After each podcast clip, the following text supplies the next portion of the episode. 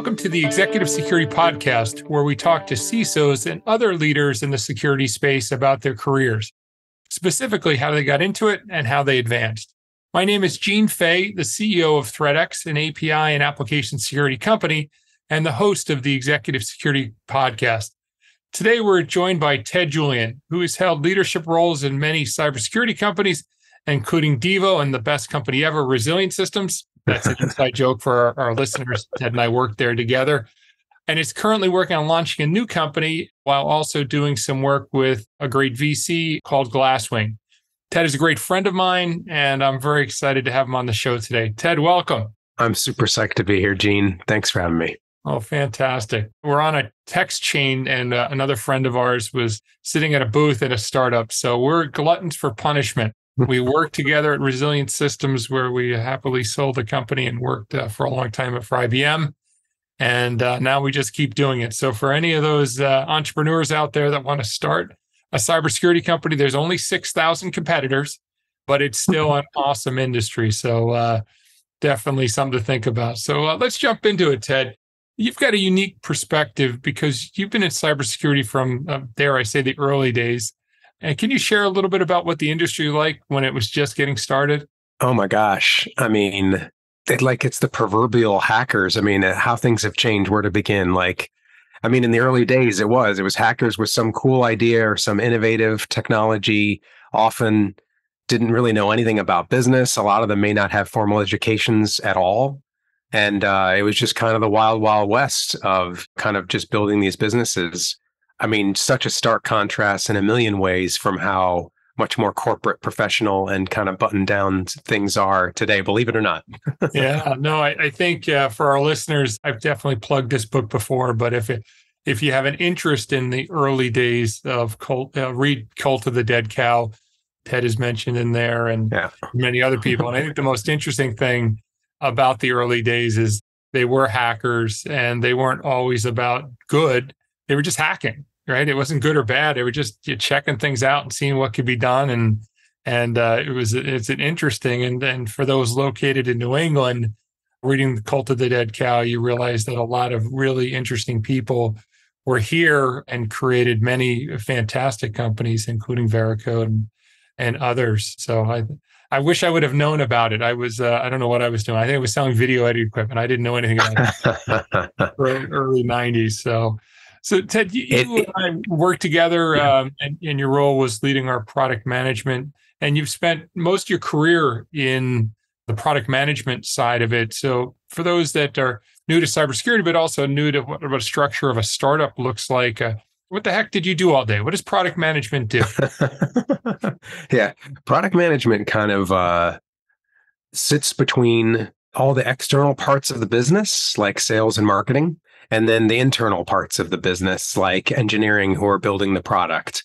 When you're trying to sell this profession to a young professional, this is what you say. You say, you get to be the CEO of your own product, right? And it's, said, oh, well, I'd like to be the CEO of my own product. Sign me up. And we're joking about it, but there's some truth to this, right? And that is that is what I think makes the profession a lot of fun. Is that yeah, like being the CEO of your product. Why do they say that? They say that because it's not just defining the features and working with engineering to build the roadmap and then driving those features to their delivery. That's a big part of the job and it is a lot of fun. But you really need to understand pricing and packaging. You need to understand other things related to the go to market.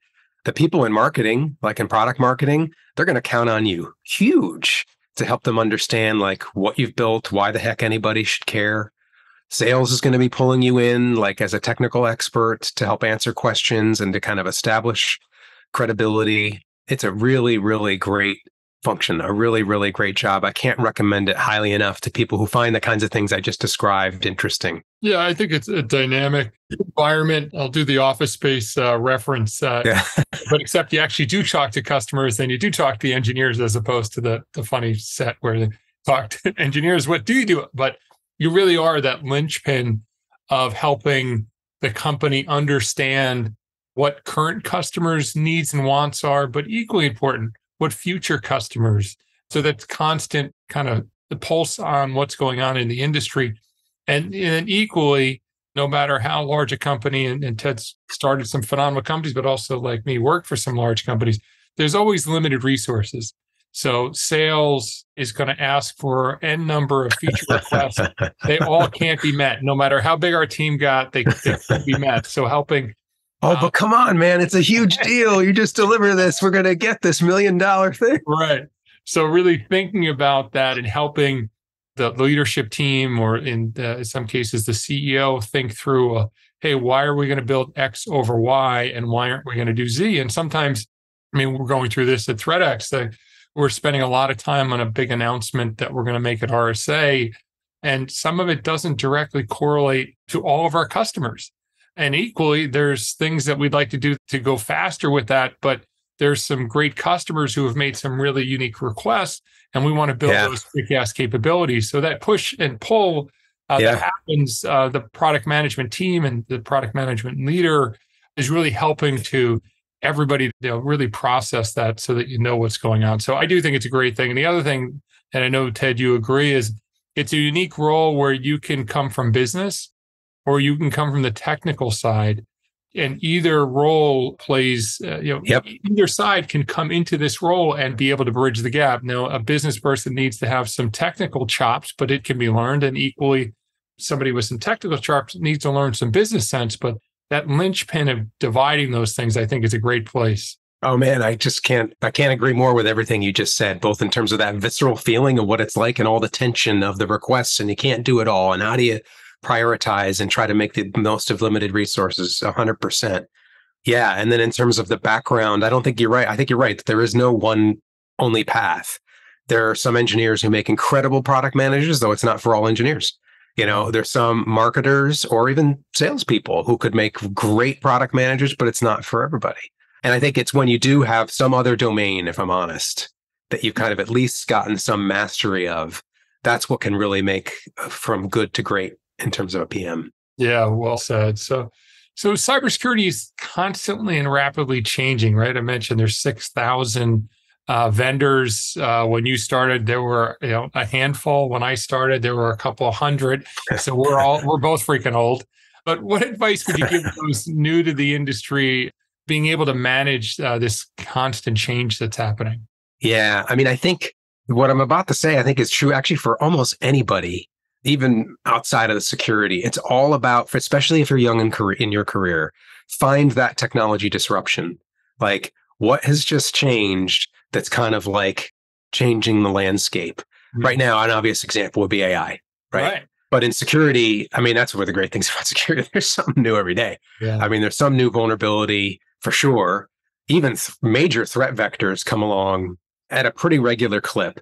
And any, what I'm saying is, as a as a young professional, to like just position yourself at the center of that and make yourself the expert. Because you know what? When it first breaks, there are no experts. Yes, exactly. You, you, can declare yourself an expert by simply declaring totally. yourself an expert. Put some work in, you know, to learning a bit about it and doing some research. But yeah, it's not like other things where there's decades or more of people who've been like mastering their craft here. So find that disruptive wave, whatever it might be, position yourself at the center of it, whatever your domain might be. Like this is certainly true for PMs, but it could be true for SEs, it could be true for marketers or whatever. And that is like a tried and true, time tested way to really accelerate the progression of your career because organizations big and small they're like oh ai is happening. Like what the hell are we doing? We need some smart people yeah. around ai because they don't know. And yeah magic can happen. For sure. And the other thing i think about it when more specifically just cybersecurity is some people that are uh, thinking about getting into it well you know this thing's now kind of been around for 20 years. There's 6000 vendors it must yeah. be ripe for all sorts of consolidation. I want to get into something new and hot, and this is old and stodgy. And what I say to him is, I thought that 17 years ago when I started, right? I was like, wow, this is really crowded. But Greg Dracon from yep. 406 said it perfectly to me. He said, what what makes our industry unique is what typically happens is a new technology gets rolled out, a bunch of competitors glom onto it, a bunch of corporations buy it, then eventually somebody becomes the winner, two or three winners, and then you consolidate back down. And it's kind of the relationship between these vendors like us and major corporations that we sell our products to. Uh, so it's a one to one relationship. What we have here in cybersecurity is we have a third dynamic, and that is the hacker. and the hackers, they are literally what I think you read that article too, Ted. It's a, the third largest economy in the world is cybersecurity crime. So that dynamic, they change the game. And every time they change the game, either existing invent- vendors like ourselves adapt or a whole bunch of cool people say, "Hey, we can go solve that problem." So I think that's kind of what what makes it, you know, it makes it exciting. It's like an accelerant that doesn't exist in other sectors. And, you know, as we sit here in a rocky economy, it's really beneficial from that aspect as well because it doesn't make any difference, right? The bad guys, they're busy. They're probably busier when things are Busier. tough. Right. Yeah. Um, job, you know, they suddenly now have it's just not nights and weekends. Now this becomes their full time Yeah. uh, way to make a living. And uh, yeah, companies have to protect themselves. And so what that's meant, you know, that we've seen over our careers in this business is that there's really never a terrible time in cyber. Yeah. You know, I mean, it varies from good, you know, to great or whatever. But even in kind of the bleakest times, when I think of all the major corrections we've had, like the dot com crash or the 2008 financial crisis, you could still build a cybersecurity company because it's that one line item, line item in the budget that at some point you just are not going to cut it anymore. It's Yeah. just too risky. No. So it's it's a great, great industry in this respect. It's very, very resilient, to use a word, to recessions, you know, and to bad economies. Yeah, absolutely. Well, the next question. So you like me, are glutton for punishment. You know, we do a lot of early stage companies and Ted's been there even earlier than I am. I, I'm an early entrepreneur and Ted Ted's literally, you know, taking out the napkin and writing the first couple of lines of what the thing should be. But why do you like working for a company as early as we do? Oh, it's uh I just love the creation aspect. And then, you know, watching that idea or that creation come into fruition. And, you know, we were talking about being a PM, and that's where, again, the PM is a great role because you are like a front row seat to that. So, just to give you an example of what I mean, like those early design partners, those customers that you're getting early on to help you kind of work from your prototype into your minimum viable product. And that small team, it's like a PM and it's going to be a couple engineers, like front end, back end, QA or whatever. And just that rapid iteration with those early customers to sort of bring this thing into fruition. It's a lot of fun. And the progress that you can make when the team is so small is it's breathtaking and it gets it's addictive honestly like the challenge you run into is that you just can't keep doing that like eventually companies get bigger and you just kind of lose that Yeah. so that aspect of the journey is a lot of fun and I, and I guess the last thing I would say is when you've gone through all of that and hopefully things work sometimes as you and I know there's some twists and turns it's usually not just that like the line when you pull back it all looks like straight into the right and up but then you zoom in it's always rocky anyway you appreciate that everybody suffers the downs but i think when you're there really early you appreciate the ups in a way Yeah. that uh it's just better it's different more kind of there's more to it more heft Yeah, absolutely. I totally agree. I always uh, on the podcast talk about my brother who works at Palo Alto. He's a very successful sales rep and has been for a long time, but he doesn't want to invent anything. He doesn't want to invent how Salesforce, uh, the CRM is set up. He doesn't want to. He just wants to know, hey, I work for a company with a lot of great products. Palo Alto has a lot of great products, and I want to sell a lot of stuff to the military, specifically the DoD. You know, that's what I just want to move stuff from left to right, and I think he's been very successful there. But me in that role, I would be the worst employee because I, I like you, Ted. I want to get there early, and I, I love. I'm not an engineer by training. I come out of sales and marketing, but I love the inventive process. I like to think about what the culture of the company is going to be, and I love the fact that there's a whole bunch of things we've never done before. It's the first time we're going to do it, and then suddenly, three, four years from now, somebody just keeps doing that. You're like, do you know why you do that? It's because me and a team of people sat in a room and whiteboarded that four Yeah. years ago, and uh, suddenly it becomes the, just the way we do things. oh man like you get so heads down you forget this stuff. This is even true for me but like let's just talk about resilient to use that as an example. I mean we just had this idea and we worked and we worked and we worked and then we had to do a little bit of a pivot and it was not pretty. But pull back the lens we invented a category man. Yep. you me and the rest of that team. Everybody knows what SOAR is now right, Right.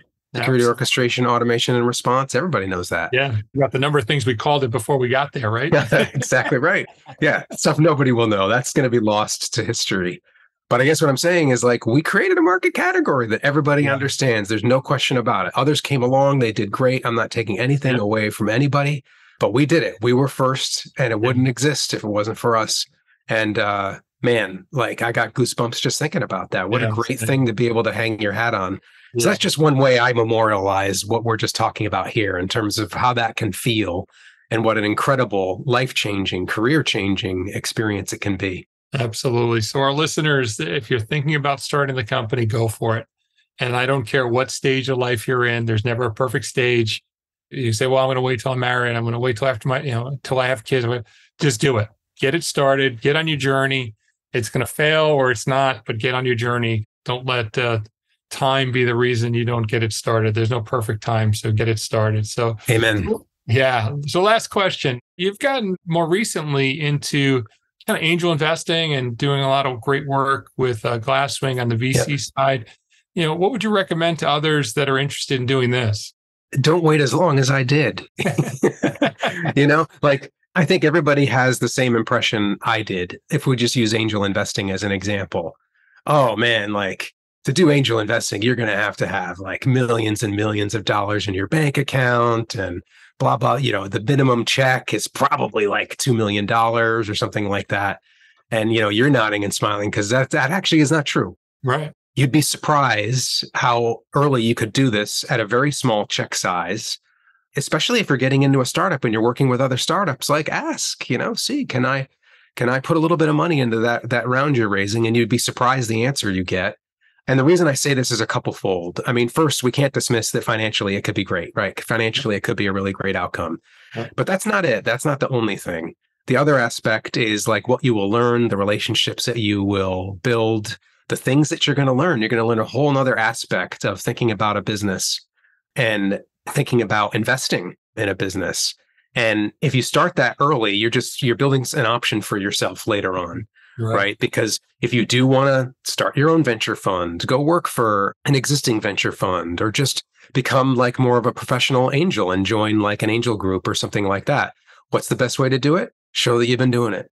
And honestly, they won't care. Like it was a five thousand dollar check, you know, across these three companies over time. It doesn't matter. It's Yeah. you know it. You did it. You have a track record. You've got some experience. So that would be my advice. Don't make the same assumptions I know I did, and don't think that this is something that you you know have to get to like some crazy point to be able to do it. Right.